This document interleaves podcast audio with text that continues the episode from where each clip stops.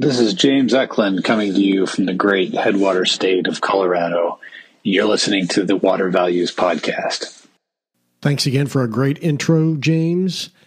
The Water Values Podcast is sponsored by the following market leading companies and organizations by Intera, Innovation and Stewardship for a Sustainable Tomorrow, by Xylem, Let's Solve Water, by the American Waterworks Association, dedicated to the world's most important resource, by Black & Veatch, Building a World of Difference, by Trinnex, Trust in What's Next, by Mentor APM, intelligent asset management software built for water and by Woodard and Curran, high quality consulting engineering, science, and operations services. This is session 236.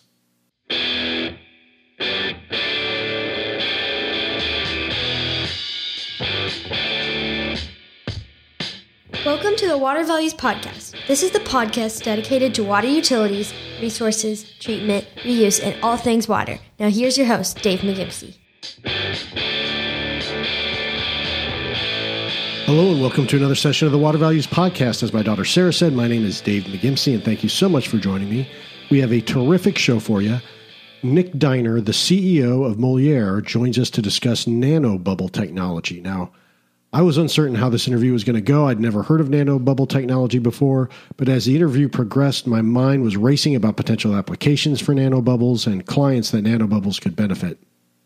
Nick crushes the interview, and if you haven't heard of nanobubbles before, get ready to get floored. Well, as you know, we always say thank you to our awesome sponsors at the top of the show Intera, Xylem, the American Waterworks Association, Black & Veatch, Trinnex, Mentor APM, and Woodard and Curran. That is a terrific collection of impactful companies that have decided to support water industry thought leadership and education, and I thank you all. And I'd like for you to please do me a favor if you work for or with any of those sponsors, please thank your boss or thank your contact at the sponsor firm and tell them that you appreciate their leadership in the industry through the sponsorship. That simple little note of thanks will go a long way, believe me. And as long as you're letting the sponsors know you appreciate their support of water industry education and thought leadership, why not leave a rating interview on Apple Podcasts, Stitcher, Castbox, or whatever other podcast directory you're accessing the podcast on. It'd be greatly appreciated and, of course, helps others find out about the podcast. Oh, and one other thing, please don't forget to subscribe to the podcast. Very important. Please subscribe to the podcast. Now it is time for the main event the interview with Moleaer CEO Nick Dyner. So let's get that water flowing. Well, Nick, welcome to the Water Values Podcast. So great you could come on. Uh, for those who may not be familiar with you and your work, can you kind of uh, give us a background uh, on who you are and how you came to the water sector? Yeah, thanks, Dave, and thanks for including me and Moleaer today in the podcast. Um, so I've been in the water business now for 18 years. Uh, got here a bit by accident. I was working for General Electric, moving from business to business, uh, plastics, industrial systems, automation and was asked to go to uh, Trevose, Pennsylvania, just outside Philadelphia, to GE Water. And at the time, um, wasn't too excited. The water business 18 years ago to me was not on my radar, uh, but got a really neat assignment uh, to lead one of the product lines within GE Water.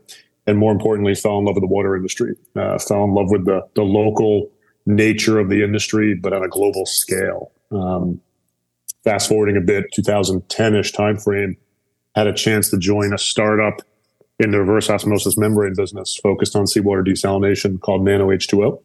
Uh, the founder there um, was looking for someone to help sort of build the business plan or to go to market plan and lead the overall commercial activity. So my wife and I moved out to Los Angeles. I joined what I thought would be sort of a short project, see what happens. Um, sounded fun. And luckily, it worked out well. Uh, 2014, uh, LG Chem, the Korean giants, acquired the company. I stayed with them for a couple years to help expand the overall commercial organization in primarily in Asia. So at the time, we were U.S., uh, Europe, a little bit in Chile and Middle East, and then expanded that fairly rapidly with them. And then uh, as I was leaving LG, I was looking for something else to do and met the co-founders of Moleaer. This was the end of 2016 and thought the technology was super cool and decided to uh, to both invest in it and join them to help grow the business. And here we are six years later. Awesome. So, what's uh, tell me a little about what's Moleaer do? So, we manufacture we call industrial scale nanobubble systems. This is a, a distinct class of science to itself, nanobubbles. And so, we manufacture these systems using our patented what we call nanobubble generators. These are generators that uh, transfer gas into liquid incredibly efficiently. Primarily, it's air, oxygen into water or wastewater. So I may say air, oxygen intermittently as I, as I describe it, uh, but it's any gas and any liquid. And when we transfer that that air, oxygen to water incredibly efficiently, we also form uh, billions and billions, if not trillions and trillions, of these 100 nanometer size gas particles, which by definition are a bubble, but they behave completely differently from all other bubbles. 100 nanometers, that's 2,500 times smaller than a grain of salt. You can't see that with, with the naked eye. It's not visible. And uh, gas bubbles at that scale don't rise to the surface and pop like all the bubbles do when you're trying to dissolve gas in water. Um, instead, they remain suspended for long periods of time. And they have a, a, a surface charge. We call them electrochemically active. Think of it as a charged particle that wants to interact with whatever it's around it. And we use them to enhance different physical, chemical, and biological reactions across a wide range of industries. Yeah. So uh, that last part is what I really want to dig into, uh, at least to understand the importance of nanobubbles. Uh, what are the reactions and why are they important? Yeah, so let me start with sort of the fundamentals of these bubbles and what they're doing to water. I'll use water as sort of the, the surrogate for for the liquid because nine out of ten times our customers, which are either you know uh, agricultural farmers or growers or industrial process facilities or even municipal wastewater treatment plants, uh, the liquid is water or wastewater. So, um, uh, starting with the fundamental properties of these bubbles, you've got this 100 nanometer size gas particle. Again, bubble by definition, but not behaving like a bubble. Doesn't want to dissolve easily into the water. Has a surface charge. That surface charge is going to reduce the surface tension of water. It's going to bond to particles of the opposite charge and oxidize them. An oxidant would be uh, like for us, it's a low dose oxygen, would be like a low dose form of uh, bleach or peroxide or similar to ozone or UV. It's going to create this uh, oxidative reaction that's going to um, help uh, break down or, or separate out certain contaminants in, in water and wastewater or pathogens if it's in agricultural uh, irrigation water. Um, it's they're hydrophobic in nature. So if you're working in sort of oil water emulsions, they're going to tendency to want to focus on the oil and help separate that oil out. So we can use them for different types of you know physical separation uh, processes as well. What happens is we start to think about different types of industries where water is a critical ingredient, and nanobubbles can play a role in improving the the outcomes that uh, uh, customers are looking to obtain from that water. So obviously, you know, largest water consumer is agriculture. So you're irrigating, you're looking to grow. They'll apply oxygen nanobubbles to irrigation water to increase yields or to lower the presence of disease and improve water quality to enhance root health, root development, and then ultimately get better quality fruit as well as higher yield in the process I mentioned before. Yeah. Um, so that's a good example of sort of how they use it. Okay, that's great. So uh, it's it's fascinating to me that nanobubbles would actually help yields increase. How how how, how is that possible? How because it's the same amount of water, right? It's just the nanobubbles react with the water to do what to increase yields. Yeah, so so it is the same amount of water, but really think about it. It's if you're increasing yields, you're actually using less water per you know kilogram, if that's your metric uh, of uh, unit of measurement of yield per, per, output. So in that respect, we're actually reducing the amount of water use. And the reason and how we do that, it's a couple things. One of them is the technology dissolves gas incredibly efficiently. So anytime you have highly oxygenated water, you're uh, benefiting the root development of that crop. Right, the the roots want oxygen, the leaves want CO two. So that's going to in itself be a good thing. We're making oxygen more affordable for growers. Then when you combine the actual bubbles themselves to the process, you get added benefits to it. So first and foremost, you know, one of the things you're always trying to control is the presence of disease when you're growing. So waterborne disease, in particular Pythium phytophthora, these are ones that you'll often hear growers complain about, can be present in water the uh, oxidative property of nanobubbles combined with the highly oxygenated environment of that irrigation water when applying Moleaer's technology will reduce the presence of that Pythium phytophthora. So right off the bat, you're getting uh, better water quality. Secondly, oftentimes you'll see in particularly in precision irrigation systems like drip irrigation and whatnot, the presence of biofilm. Um, one of the things that we see more and more is that nanobubbles not only reduce and prevent the form uh, biofilm formation, but they actually also reduce and prevent scale formation. So you're going to get uh, call it cleaner drip lines, which is going to give you a more efficient deployment or or uh, uh, emit, the emitted uh, the water being emitted out of the out of the drippers more effectively, more consistently. And then on top of that, we're starting to see more evidence that nanobubbles are actually improving nutrient conversion or nutrient absorption. So as those roots are taking the nutrients in, those fertilizers, the presence of nanobubbles through the bond of the bubbles, particularly to those different types of uh, uh, nutrients like calcium and whatnot, is improving that root um, uh, absorption or uptake of those nutrients. So you start to get not only this highly oxygenated root zone environment, which is beneficial to root development, but you're also getting better water quality, better irrigation Uh, uh, uh, integrity from the lack of biofilm and scale, and better nutrient absorption. Overall, leading to two critical aspects: higher yield and higher quality in fruit and vegetable production. I mean, that's that's fascinating. Have you done any work like on ROI, like to help demonstrate that implementing a nanobubble solution uh, helps the farmer also increase his or her ROI? Definitely. So, so every grower that's buying our product is is doing that math to make sure they're getting a payback in a reasonable period of time. And so, um, much of it is highly dependent on what they're growing. As you can imagine, if you are growing cannabis, let's say, or tomatoes, uh, your crop is typically more valuable than say leafy greens like a lettuces or, or uh, herbs and whatnot. And so paybacks will vary from crop to crop. A cannabis grower could get a payback in one grow cycle, one harvest. Uh, leafy greens might be over a year, but typically all of our controlled environmental ag customers see paybacks in two years or less or ROIs in two years or less. As we start to move to some of the permanent crops, they call them, think of Central Valley, California and the, the large orchards in nuts and specialty crops and, and avocados and soft fruits, for example some of the value proposition starts to shift from straight yield improvements to reduction in water usage, better flow of the water through the soil, especially if it's compact soil, flushing out salts and reducing the amount of times that to clean the clean the drip line uh, drip lines that they have out there. So the the value proposition shifts from being a straight play on yield to starting to see how our technology reduces their input costs to improve the economics through uh, uh, cost avoidance and savings as opposed to uh, revenue and top line growth from from yield. But at the end of the day, everything we do in terms that we think about the value proposition, the solution we offer, is tied to a two year or less payback.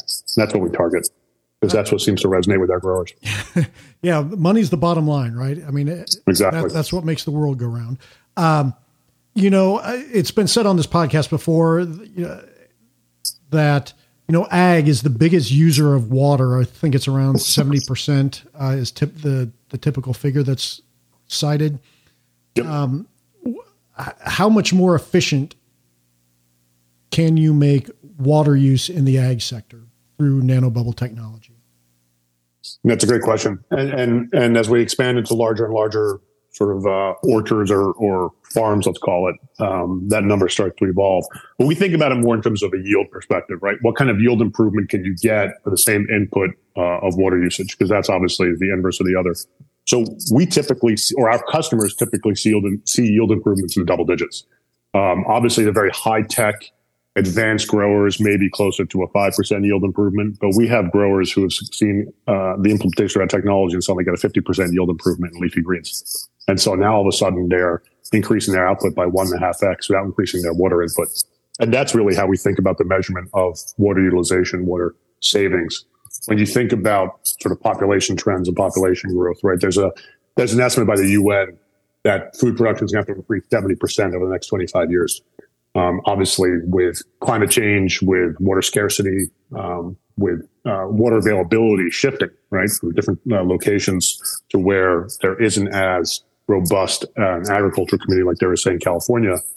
Um, it's much more important that we're thinking about output and we're just thinking about straight savings when we think about how to solve that challenge. And so that's how we really think about water utilization. We don't really think about in terms of, okay, I'm going to reduce the amount of water you need to grow the same amount. Because the real challenge is how do you grow more? How do you feed the planet as the planet continues to expand?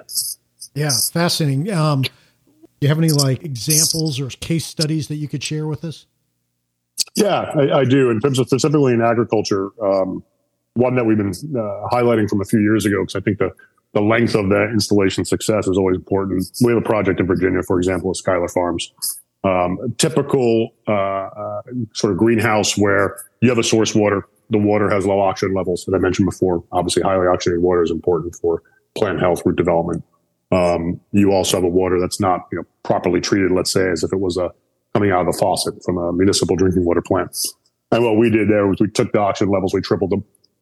So you go from six parts per million, which is about 60% saturated, to uh, over 18 parts per million now. So now you're 180% saturated relative to what you can get with air. And we do that cost effectively. That's the critical piece, right? We're ma- enabling growers now to hyper, uh, uh, hyperoxidate that water cost effectively. And then ultimately what you saw there, what they experienced was that reduction in some of the water quality issues I mentioned before, like Pythium phytophthora. Um, uh, they also saw the opportunity not have to chill the water anymore. A lot of growers will use chillers because you want to keep that water temperature lower to maintain higher oxygen levels. Think about how your soda's warmer when it's, uh, sorry, tastes more flat when it's warm. That's because water can hold or soda can hold less gas as the temperatures rise. So we're able to maintain those high levels of oxygen even with warmer temperatures. So now you don't have to actually chill the water to get the oxygen level back down. And ultimately, what they were seeing as a result of that was the uh, uh, increase in terms of yield as a as it relates to cultivation time. So they were able to get four extra crop turns per year as a result of this improved water quality through the utilization of Moleaer's oxygen nanolevel technology. You know, you've all that is very fascinating, but uh, I'm, I'm always amazed at the number of interfaces between the energy and the water sector, and you identifying the chiller. Uh, you can you don't have to run your chiller either as much, or you can eliminate the need for the chiller through use of nanobubbles. That just another example of the energy water nexus that uh, keeps popping up. It's fascinating. No, it is, and actually, you know, to, not to shift gears to wastewater, unless that was a, a topic of uh, of interest. But well, I'm always, we always think of yeah, yeah. I'm always interested in hearing about wastewater. So go ahead. Yeah, and one of my favorite stats I think is often uh, uh, overlooked, and and it was I guess let's say it's validated when I was with Xylem a couple of, a couple of weeks ago because they made made a similar comment. About two percent of the world's energy goes to aerating wastewater, which is a staggering figure when you think about all the different sources or uses of energy in this world. Two percent going to uh, just aerating wastewater in wastewater treatment plants, and um, that's one of our principal focuses there. Right. So in wastewater, what we're trying to do is, is make the uh, uh, aeration systems that already exist at wastewater treatment plants more efficient. And that's how we see that really big sustainable solution with nanobubble technology and wastewater treatment. Right? Yes, we'll increase the treatment capacity of a plant, so you don't have to necessarily invest as much in new infrastructure. Um, yes, we'll reduce some of the chemical input costs, but for us, sort of the big win if we think about being a mission-driven company and, and focus on sustainability or sustainable solutions is how do we make existing treatment plants more energy efficient? And that's where our technology comes in, or nanobubble technology as a whole comes in and plays a critical role in, in delivering that type of solution. Yeah. And, uh, I think you're, you're spot on there. Are there other applications in the, I'm, I'm thinking about specifically, uh, because of the pandemic, there's been an increase in hand soap and other disinfectants. Uh, have are, are nanobubbles able to assist with cleaning that up or making making treatment of those uh, substances more efficient? We do. So uh, I'll take you through a little bit how the technology can play a role there. If you think about sort of the role of all these industrial and, and uh, domestic cleaners, like you said, soaps, uh, the broader category being called surfactants that come into a wastewater treatment plant, those chemicals are often what makes an aeration system less efficient. So let me start with what that means. When you have um, a wastewater treatment plant, typically a biological treatment process, you'll have some sort of aeration chamber. Think of diffusers at the bottom of the tanks, uh, blowers that are blowing air into those diffusers um, into the treat, into the wastewater treatment plant. They form bubbles. Uh, the bubbles size dictates how fast it's going to rise. The depth dictates the distance, and it's basically a race against time. You're trying to dissolve the oxygen from the air bubbles that are being formed as quickly as possible. In clean water, those bubbles will dissolve twice as fast as they will in wastewater. And that's typically because of the presence of contaminants, in particular surfactants and fat oils and grease, that essentially coat the bubbles and prevent them from dissolving as quickly as they could in a clean water environment. So the first question is, well, how do I get some of those contaminants out to enable those bubbles to dissolve faster? So I need to use less air from the blowers and therefore less energy.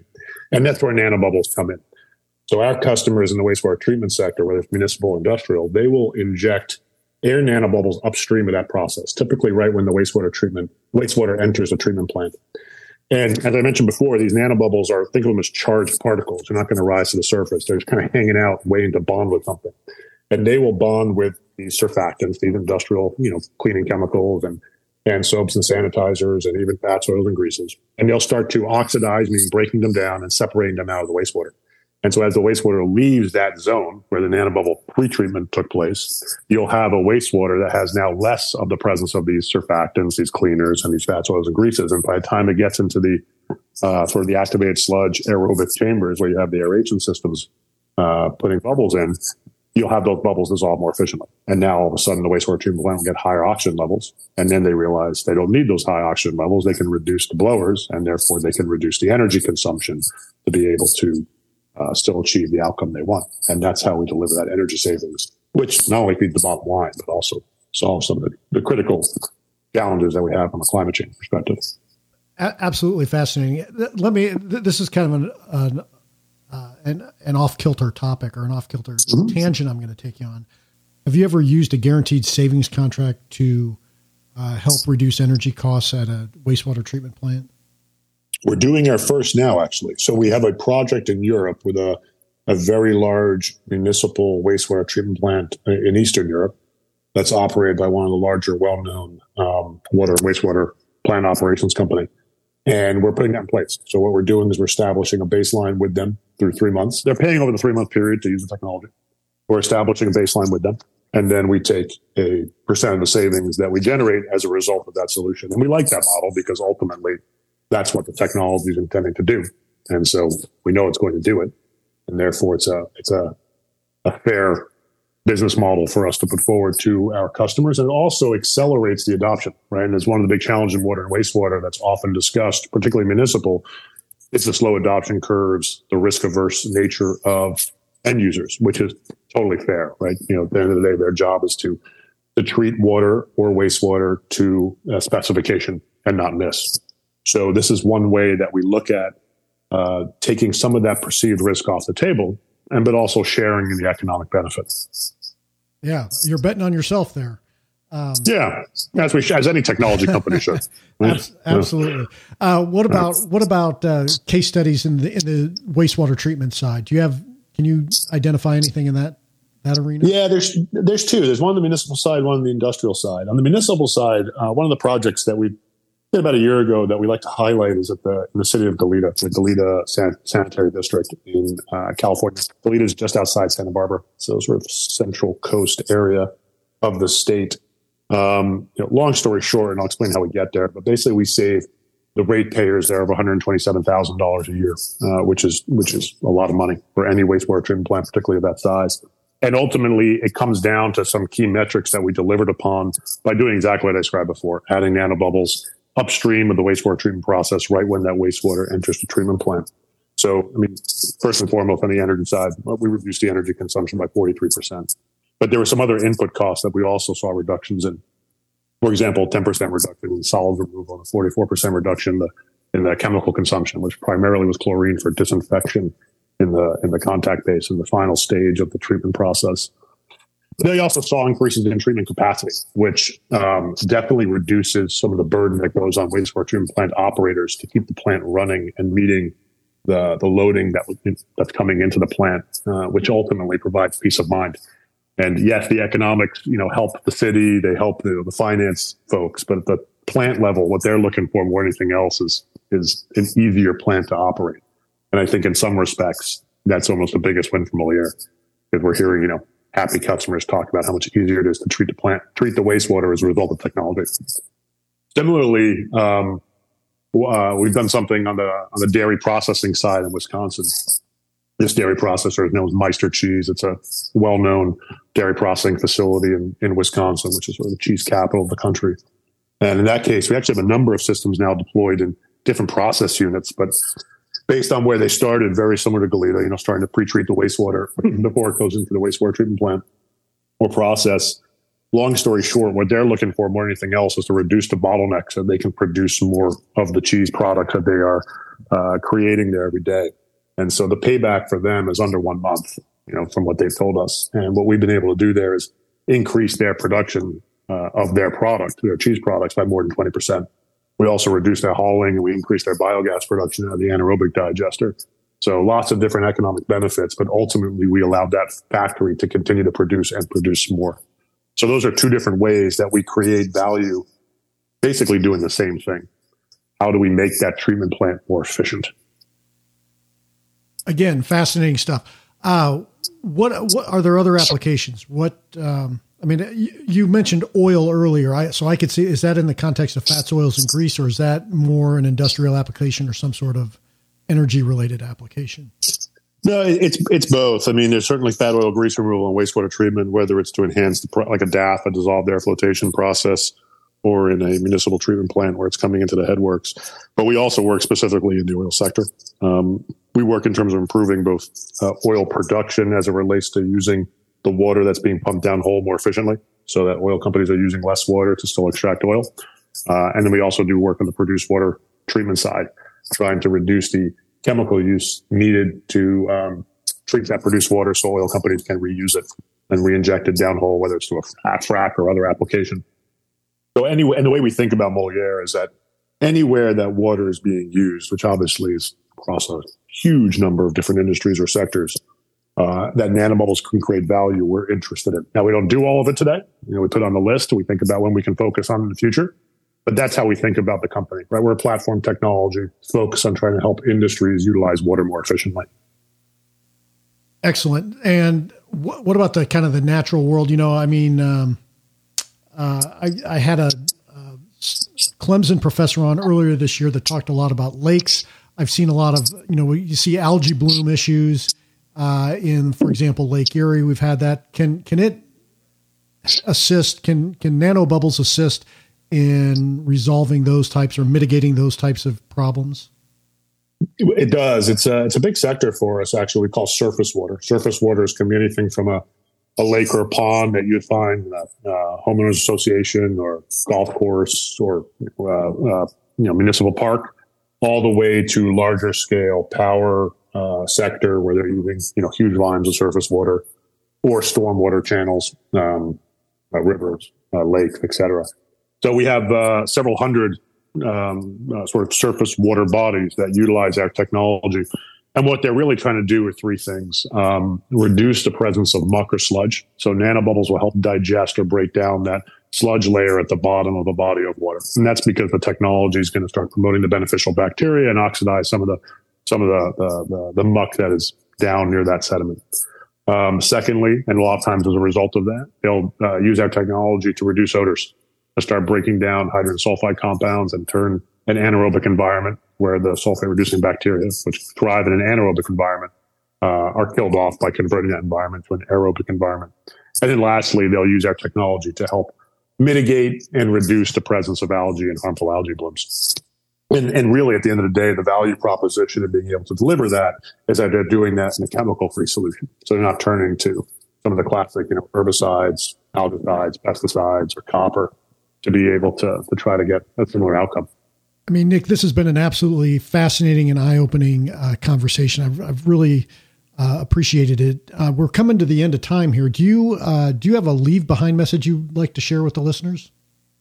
Yeah, I think in terms of context of, of both Moleaer and, and what I've been fortunate and privileged to have learned over the 18 years that I've, I've been in the industry is, you know, as I watch the the the industry at the sort of the, the uh, conference level evolve. It's always focused on technology solutions that are going to help uh, uh, municipal and industrial users treat their water or wastewater more efficiently and help them reuse water, uh, wastewater more effectively, which are, are all great solutions and great uh, problems to solve.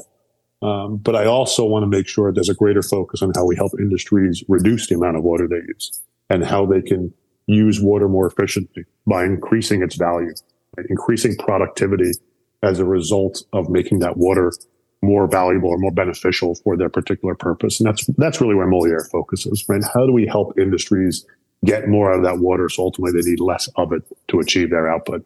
And I think that's something the industry needs to spend more and more time focused on, and particularly the agriculture sector, which, like you said, is about 70% of the world's water consumption. Yeah. There's there's no magic bullet, there's no silver bullet to help us deal with water stress and water scarcity. It's it's gonna we're gonna need to to find multiple solutions that all come together as one as a piece of a big larger puzzle. Yeah, I agree. Well said. Um, well, I've I've had great guests on like you to to help me formulate that uh, that that belief. So I I really appreciate the time you spent with us, Nick. Uh, for those who want to find out more about you and your work at Moleaer, where can they go to get that information? Yeah, best place our website, uh, Moleaer, M O L E A E R dot com. Awesome. Well, Nick, thank you again. I, I, I have learned a tremendous amount. It has been fantastic speaking with you. So thanks again for coming on, and we'll talk to you soon. Thanks, Dave. Appreciate the opportunity. You bet. All right. Bye, Nick. Bye bye. Was I right? Nick was awesome. And if you're like me, you went straight to Moleaer's website to learn more. It's a, it's a fascinating technology nanobubbles are. Well, I'd love to know what you thought about the interview. Please check out the show notes page for information and links on this episode. Just Google the Water Values Podcast, click the first link that comes up. That's our home on the web that Bluefield Research provides. Again, Bluefield Research and the Water Values LLC are not affiliates. We just have a joint marketing arrangement, and as part of that, Bluefield gives us a home on the web. If you still use Twitter, you can tweet about the podcast using the hashtag water values, and you can tweet at me using my handle at DTM1993. You can email me at david.mcgimpsey at dentons.com, and you can sign up for the newsletter at that landing page I mentioned earlier as well. Well, thanks for tuning in, and I hope you make it a great day. Plus, I want to give a huge thank you to all of our sponsors. Again, sponsors of the Water Values Podcast for 2023 include Intera, Xylem, the American Waterworks Association, Black & Veatch, Trinnex, Mentor APM, and Woodard and Curran. This show would not be possible without those great companies and industry leaders. And again, thank you for listening and for subscribing to the Water Values Podcast. Your support is truly appreciated. In closing, please remember to keep the core message of the Water Values Podcast in mind as you go about your daily business. Water is our most valuable resource, so please join me by going out into the world and acting like it.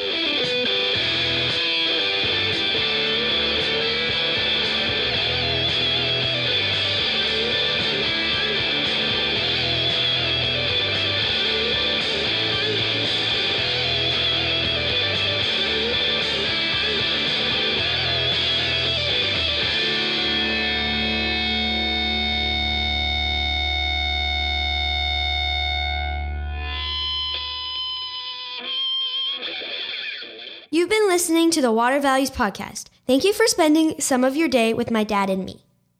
Well, thank you for tuning in to the disclaimer. I'm a lawyer licensed in Indiana and Colorado, and nothing in this podcast should be taken as providing legal advice or as establishing an attorney client relationship with you or with anyone else. Additionally, nothing in this podcast should be considered a solicitation for professional employment. I'm just a lawyer that finds water issues interesting and that believes greater public education is needed about water issues. And that includes enhancing my own education about water issues because no one knows everything about water.